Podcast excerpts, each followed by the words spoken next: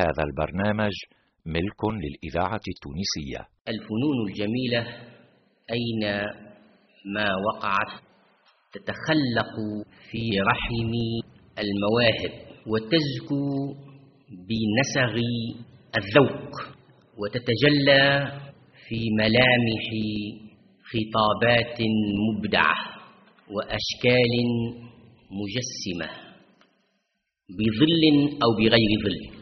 والأدب واحد من هذه الفنون الجميلة التي تنبت في الأرض المعطاء أرض الفطرة والاستعدادات الطبيعية. وتثقل بذائقة الإلهام والتكون الشخصي. وما تزال تجلى جلاءها الدري إن تهيأ لها الصقال وتجدد لها التعهد. ومحمد الفاضل بن عاشور وأنا أصر أن لا يتقدم اسمه وصف مدح لأني كرفت وأنا أسمع مترشحا لدكتوراه دولة في محراب منهجية العلم يتعامل فيها بشعارات الإشهار الرخيص. حسب هذا المبدع الأديب أنه قد تجاوز المديح الباهت وأنه فوق ما يمكن أن يقرن به من نحود لما عنونت دراستي بهذه الصيغة الجمعية آداب وقلت محمد الفاضل بن عاشور في آدابه المتكاملة. أوليس هذا الفن الجمالي أدب بصيغة الإفراد؟ فإن كان ولا بد فهل حقا لهذا المبدع الفني آداب متعددة؟ وما هي هذه الآداب؟ دراستي لمحمد الفاضل بن عاشور نشرنا منها في سنة غيابه حنا وهو حاضر فينا دائما. بدأت بنشر الجزء الأول منها وهو بعنوان محمد الفاضل بن عاشور في مداركه الفلسفية. ونشرت الجزء الثاني منها تحت عنوان محمد الفاضل بن عاشور مجدد الثقافة الإسلامية. والجزء الثالث منها خصصناه ضمن إطار أسميناه محمد الفاضل بن عاشور والدراسات القرآنية.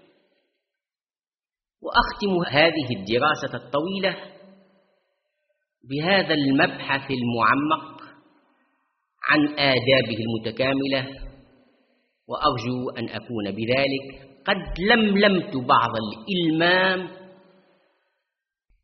بجوانب هذه الشخصية الطريفة جانب الفلسفة وجانب الثقافة وجانب الدراسات القرآنية والمقارنات الدينية في النص الديني.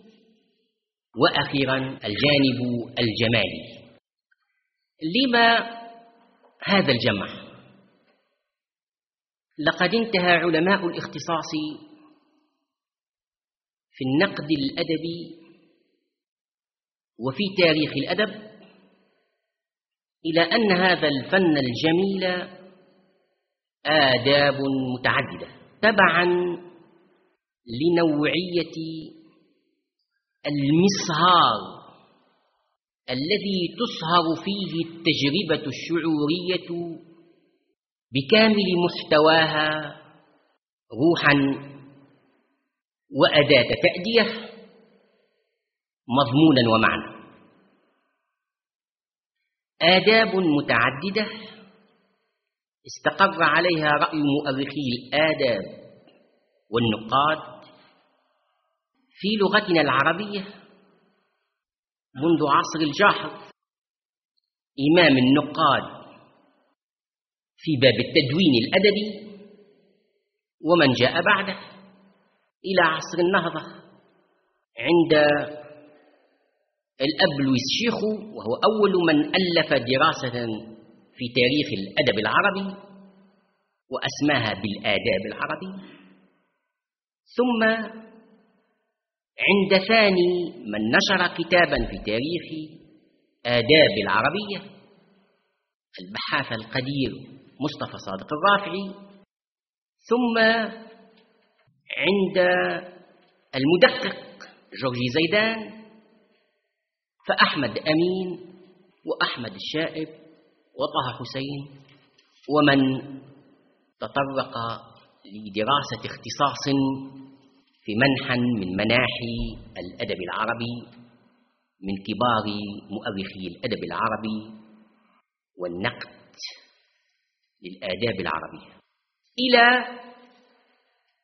المتخصصين في الآداب الغربية وعلى رأسهم لاسل روبر كرومبي في كتابه قواعد النقد. فكارلو لانليلو الذي وضع كتابا قيما ما يزال من بين المراجع في آداب اللغة العربية. والمدارس الحديثة في أمريكا وفي بريطانيا وفي فرنسا لا تزال تقر هذا المصطلح العلمي في صيغة الجمع. هذا جوابي على السؤال الأول.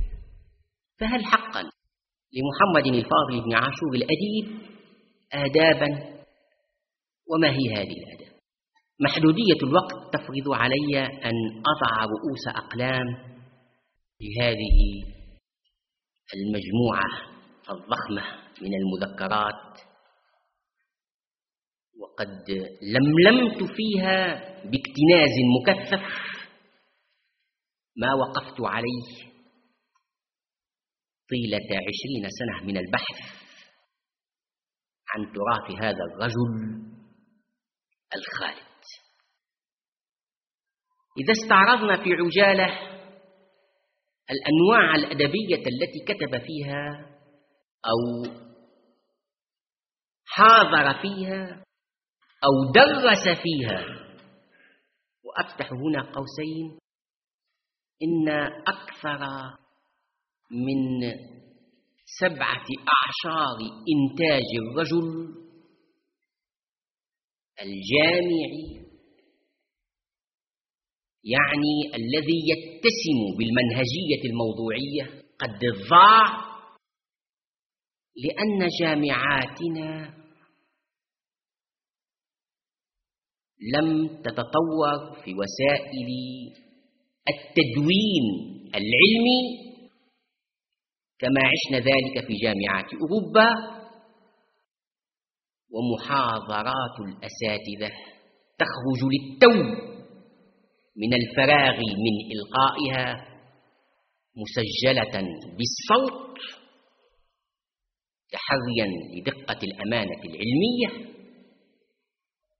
ومن بعد أسبوع كنا نتسلمها من مكتبة التوزيع مطبوعة لا مرهونة ولا مصورة.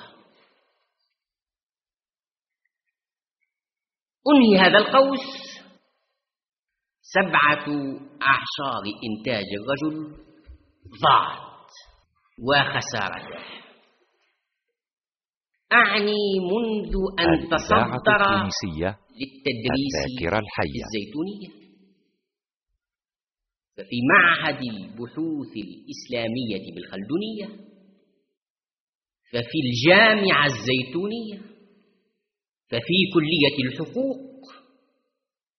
ففي الكلية الزيتونية للشريعة وأصول الدين ففي الجامعات بالمغرب والمشرق وفي المؤتمرات الكبرى العالمية. بعض ما أنتج الرجل وأبدع وهو القليل والذي يكاد يضيع لولا جهود المخلصين من الأبناء البررة لهذا الأديب المبدع حين شمروا عن ساعد الجد وجمعوا لنا هذه المجلدات وقد سبقهم هو بأن طبع له في حياته ثلاثة كتب قيمة وطبعت جامعة الدول العربية كتابا رابعا لا يزال بعد مضي أربع وثلاثين سنة على صدوره لأنه صدر سنة ست وخمسين وتسعمائة وألف في القاهرة. لا يزال المرجع الوحيد في تاريخ الأدب التونسي وهو الحركة الفكرية والأدبية في تونس جملة محاضراته الثمانية على طلبة قسم اللغة العربية في معهد الدراسات العربية التابع لجامعة الدول العربية. ما هي آداب الرجل؟ أعود إلى هذا السؤال لأني بعد لم أجب عنه. علم الأدب وفلسفة الأدب والنقد الأدبي ثلاثتها تقرر أن الأنواع الأدبية ترسل ومقالة وخطبة أو محاضرة وقصة أو مسرحية ونقد بإثارته الفنية وفي أدبنا العربي خاصة مقامة ومناظرة. وفي الآداب الأجنبية ملاحم وميثولوجيات. هذه هي الأنواع الأدبية التي جعلت المتخصصين في الآداب بين النقاد ومؤرخي أدب ومفلسفي للأدب في تصنيفاته تلك. فيما كان لأديبنا المبدع مشاركة من هذه الأنواع الأدبية. الترسل. طبيعي أن تكون لمحمد الفاضل بن عاشور الأديب رسائل. والمؤسف أنه لم ينشر أو لم أطلع على أصح التعبير على رسائل نشرت له. عدا رسالة واحية هي رسالته إلى المرحوم الطيب العنابي التي لم يحرمنا من الاطلاع على جزء هام من منها في مشاركته القيمة للتعريف بهذا المبدع الأديب وقد نشر هذا الجزء في مجلة جواهر الإسلام. وقيمة هذه الرسالة في المضمار الأدبي وأديبنا ما يزال خرج بعيد. تخرجه أو يكاد من التعليم الثانوي. إذ عهد الشيخ العنابي الأب إلى الطالب محمد الفاضل بن عاشور بأن يدل الطيب العنابي وهو تلميذ على طريقة مفيدة للتكون في الأدب. كتب له هذه الرسالة وهي برنامج طريف في حذق موهبة الأدب والاقتدار على استعمال أداته. رسالة أخرى تكرم العلامة المصلح محمد مختار بن محمود فأطلعنا عليها ولطرافتها وهي رسالة شعرية. والشعر يتجوز معه بما لا يتجوز مع غيره. فأقرأ بعض أبياته منها. وقد أرسلها إليه من الخارج من بغداد. وهذا هو سر اللحظة التي سعد فيها الشعر بأن يكون للرجل شيء من الوقت وهو يلتقي بذاته لأن السفر كما يقول فلاسفة السياحة في عمق مغزاه مطاردة للنفس ولقد ذكرتك في مقام إمامنا غيث الرشاد الأعظم النعمان. رائع جدا. نفس نافذ سهل ممتنع ينفذ إليك بلا تحمل. ولقد ذكرتك في مقام إمامنا غيث الرشاد الأعظم النعماني علم العراق وركن دين محمد زهدا وفقها في دقيق معاني.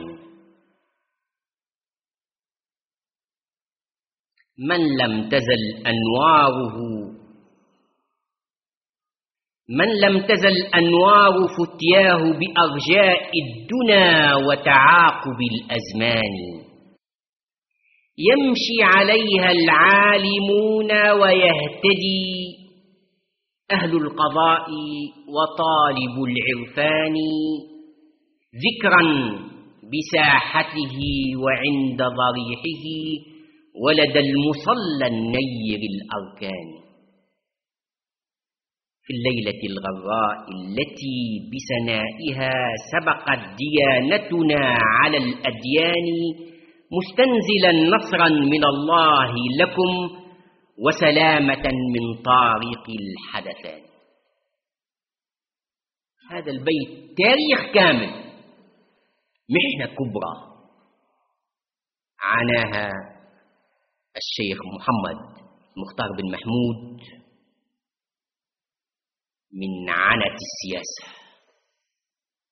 وقد أخذ مأخذ الذين فقدوا عقولهم وأسكنوا مستشفى منوبة وحسرتاه على خيبة العلم والأدب في هذا البلد المنكوب برجاله مأساة كبرى. الجوع والعرى والإرهاب والإضطهاد كل ذلك بآلامه وأحزانه ودموع عياله. يختصرها هذا العبقري في هذا البيت الموحي مستنزلا نصرا من الله لكم وسلامة من طارق الحدث. هذه رسالة شعرية طريفة ليست من الشعر المحكك وليست من الحوليات المدققة. عفو الخاطر في سياحة. تسيح في دنيا الفن. رسالة أخرى أدركني بها أحد إخواني كتبت للتو إثر خروج مبدعنا من الحرم النبوي الشريف وفيها نفحة علوية من جمال الأدب وأدب النفحات العلوية. طبعا الوقت لا يسمح لي بأن أقرأ شيئا منها. علينا نحن عشاق البحث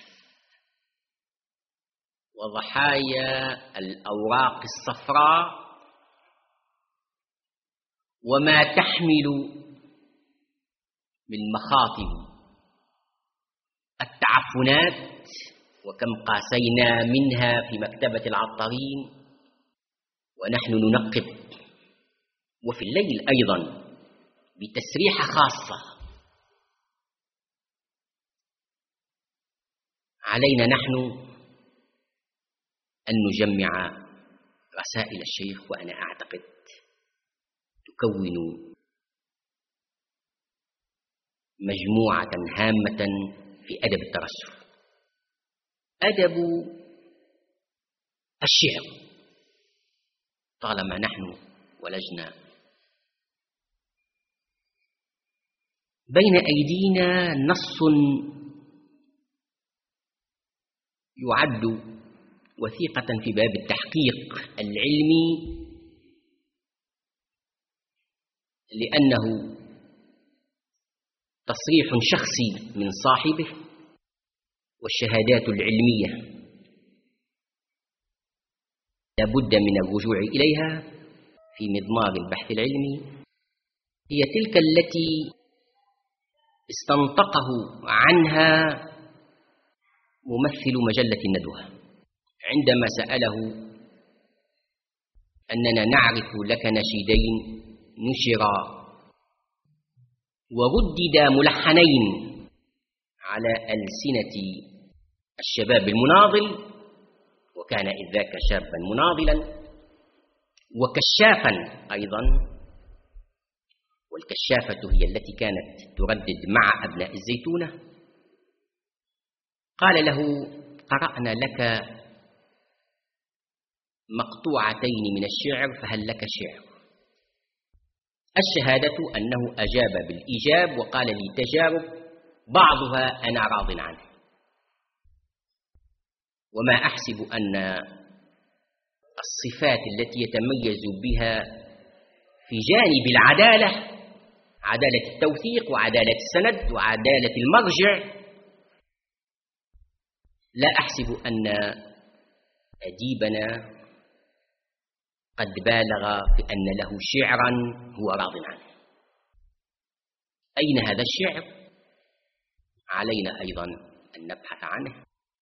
الإذاعة واحدة التونسية من تلك الذاكرة الحية. القطع الشعرية تلك الرسالة التي وجهها إلى محمد المختار بن محمود.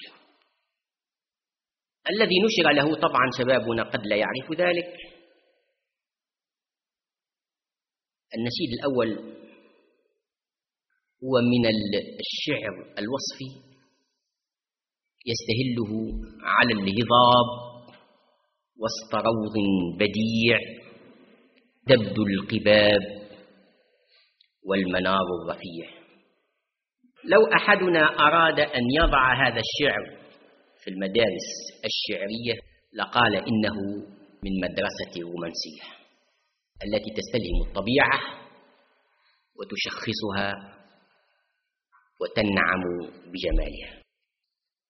القطعة الثانية هي أيضا نشيد نسير نحو المعالي بهمة وعزيمة وهو أيضا إذا أردنا أن نضعه في التصنيف الأدبي قلنا إنه من الأدب الهادف. أما إذا أردنا أن نجري مقارنة بين شخصيتين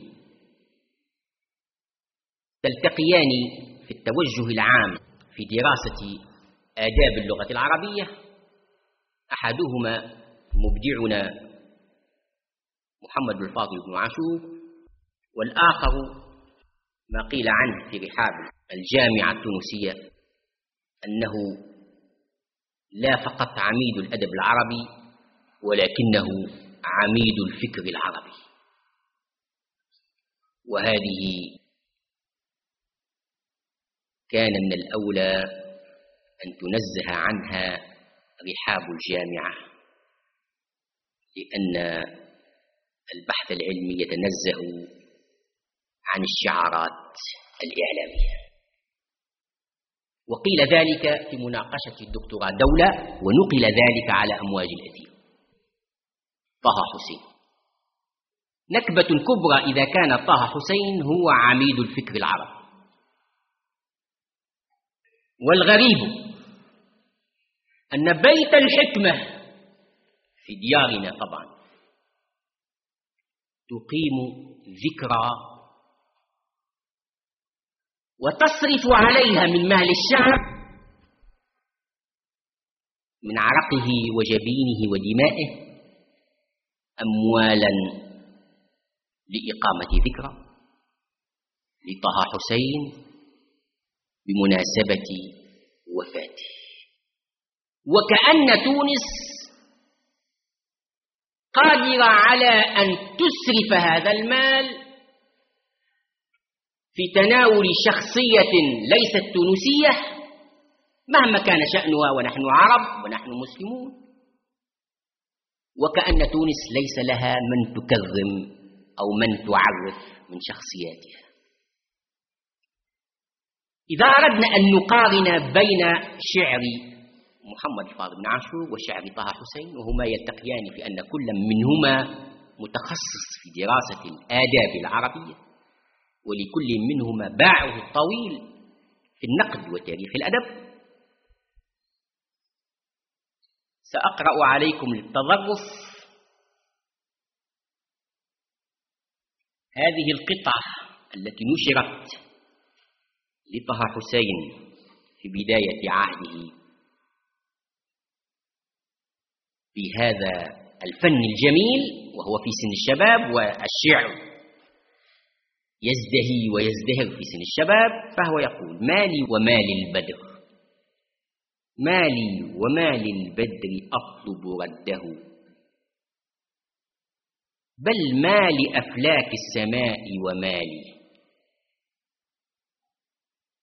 لا در در المال لو لم يدخر لبناء مكرمة وحسن فعال رأسا للحكمة. بيت ثاني بنفس المسرع لا در در المال لو لم يدخر إلا لذات الطوق والخلخال. بيت ثالث. بنفس المسرع لا در در المال لو لم يدخر إلا لنيل مراتب الإجلال. والأغنياء على الملاهي عكف صرع اللواحظ والهوى الختال. ماذا يقول النقاد عن هذا الشعر؟ أقرأ عليكم. ماذا بمصر من المضحكات؟ وحسبك طه حسين بها. ولكنه ضحك كالبكا على علمها وفي كتبها. هذا تقييم لهذا الشعر. تقييم بالشعر لا بأس أن نخرج عن الموضوع لأن الوقت لا يتسع. حسبنا أن نعطي هذه اللمحات. يقول يا عجبا طه أديب العصر. أصبح مثل إنجلترا في مصر. أسطوله يراعة في شبري وبحره زجاجة من حبري وملكه متر بنصف متر في مجلس للدرس بل للهتر. يجلس فيه مثل ضب الحجر معقدا من ذنب لظهري تعقيد من قد خلقوا للمكر وهبطوا الدنيا لأمر النكر يحتك في كل أديب حر يخفيه بالشتم وبالشر كأن فيه روح حرف الجر يا ويحه من واهم مغتر يفزع الليث بوجه الهر إسفنجة جاءت لشرب البحر وشمعة ضاءت في شمس الظهر والشيخ طه في انتقاد الشعر ثلاثة مضحكة لعم وطبعا طه حسين كان شيخا معمما أزهريا قبل أن يصبح وزير المعارف في مصر. وقبل أن يكون رئيس الجامعة المصرية الأولى. طبعا هذه معركة أدبية بين طه حسين وخصومه كما شن هو معارك عظيمة ومفتعلة على شوقي وعلى غير شوقي من أدباء مصر.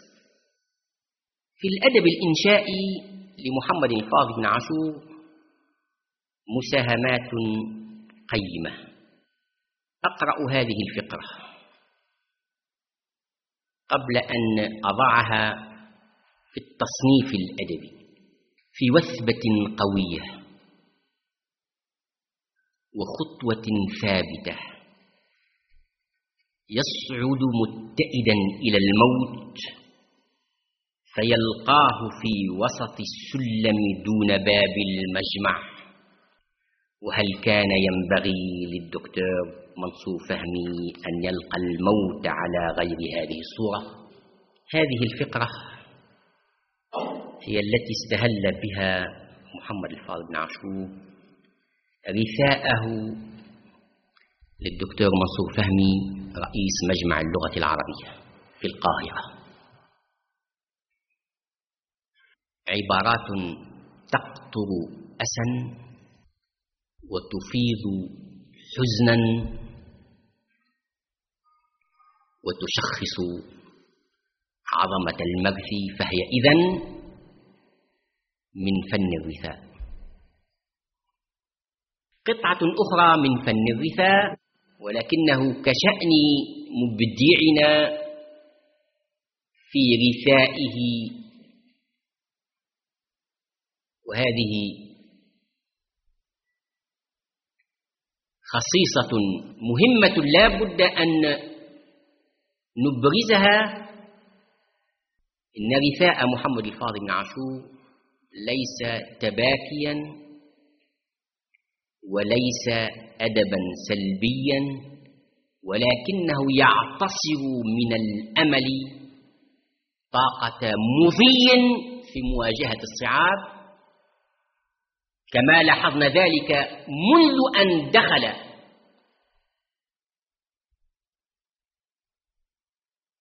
في مطلع هذه المرثية النثرية. وكما هو شأنه فيما شارك به في ذكرى مصلح آخر من مصلحي تونس هو الشيخ معاوية التميمي. وقد نشر هذا الخطاب له في المجلة الزيتونية الصادر سنة خمس وأربعين وتسعمائة ألف حيث ذهب مذهبا فيه طرافة وجه الحضور إلى استمداد القوة على المضي في استكمال الرسالة التي كان يطلع بها هذا المصلح. على الصعيد الوطني وعلى الصعيد الدولي لأن الشيخ معاوية التميمي كان إمام جامع باريس. هذا المعلم الثقافي والديني وهو الآن في فرنسا يشع إشعاع الإسلام بوجهه النير. ويسهم ضمن جهود عظماء التاريخ في إزاحة الملابسات التي يحاول أن يطمس بها أعداء الإسلام رسالة الإنسانية الخاتمة لا كدين ولكنه كمنهج حياة. وكان من فضل هذا الجامع وهو يبدأ حياته في عاصمة النور كما يقولون بمعاوية التميمي كأول إمام له. وإنه لفخر لتونس أن يكون أول إمام لجامع باريس معاوية التميمي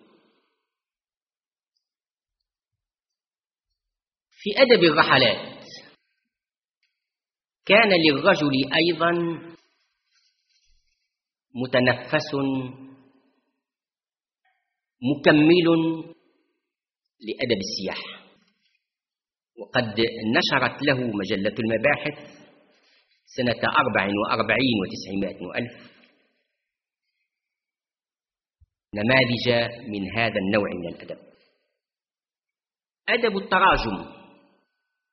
هنا يجدر أن نميز بين أدب التراجم عند الشيخ وتاريخ الأدب. لوثيقة العلاقة بين هذين الصنفين من الإنتاج الأدبي ولتراشحهما بما يجعل الفارق يكاد كخيط الفجر.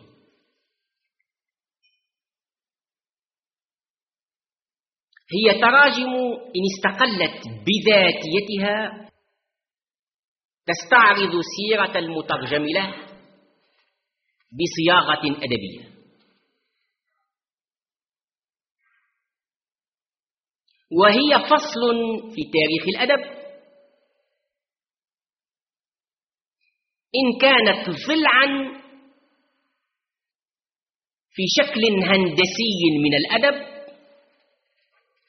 يؤلف حركة أدبية تبرز نوعا من الأنواع الأدبية. والتراجم التي كتبها الشيخ الفاضل بن عاشور أو حاضر فيها قيمتها ليست فقط في نفض الغبار عن أعلام أفذاذ ذاكرة الحية. وقادة في الفكر وشهداء للحق والحقيقة.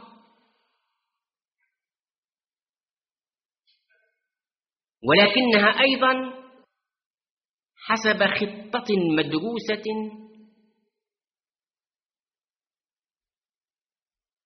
قصد إلى أن تكون هذه التراجم تبرز حركة أدبية ومسارا فكريا يبلور عصور تاريخ الأدب التونسي فيما كتب عن أعلام تونسيين في الفكر وفي الإصلاح. وضمن هذا الإطار ترد التراجم القيمة والتي انفرد بها محمد الفاضل بن عاشور في التعريف بأعلام أفذاذ من أبناء هذه التربة المباركة لولاه لطويت جهودها البناءة في رحم النسيان. في تاريخ الأدب طالما أفضى بنا الحديث عن التراجم إلى تاريخ الأدب. أعود بإيجاز إلى كتاب الحركة الفكرية والأدبية في تونس لأقول مرة أخرى وأنا أقدر حق القدر ما أقول.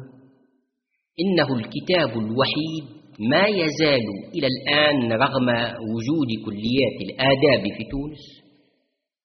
المرجع الوحيد في الأدب التونسي الحديث. ويا للأسف تنفق دار أو بيت الحكمة لتقيم ذكرى ولا تنتبه لتنشر تاريخا لأدباء تونس. الخطابة والمحاضرة في أدب الشيخ. هذا العنوان الضخم يضاف إليه النقد يضاف إليه التاريخ يضاف إليه أدب البحث المعمق في سائر دراساته التي اصطبغت بالجمالية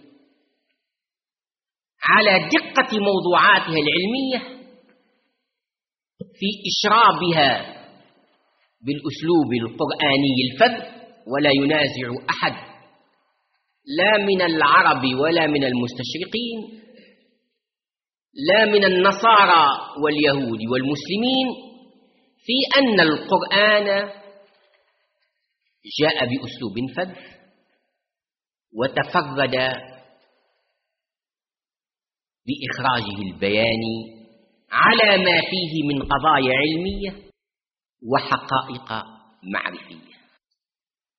وما أروع أن يكون محمد الفاضل بن عاشور مصداق قول الشاعر ولم أر أمثال الرجال تفاوتا إلى الفضل حتى عد ألف بواحد وواحد بآلاف الألوف. والسلام عليكم ورحمة الله.